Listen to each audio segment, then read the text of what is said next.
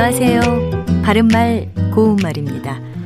사람마다 성격이 달라서 일하는 방식에서도 차이가 많이 나곤 합니다.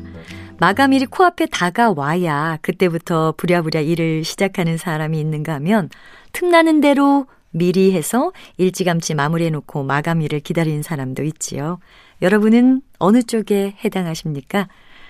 지금 말씀드린 내용 가운데 틈나다란 표현이 있었는데요. 다른 일을 할 겨를이 생기다라는 뜻의 동사입니다.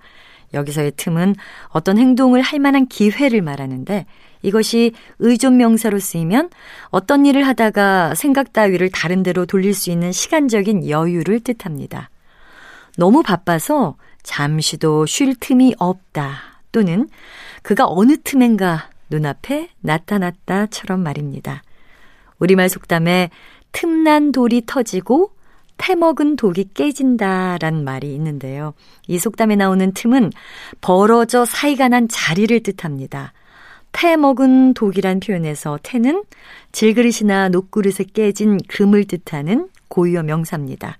태먹다, 태를 먹다라는 관용구가 있는데요. 물건이 깨져서 금이 간다는 뜻이고요. 내가 아끼던 접시가 태를 먹었다. 이렇게 표현할 수 있습니다. 그래서 이 속담은 앞서 무슨 조짐이 보인 일은 반드시 후에 그대로 나타나고야 만다는 뜻으로 어떤 탈이 있는 것은 반드시 결과적으로 실패를 가져온다는 말입니다.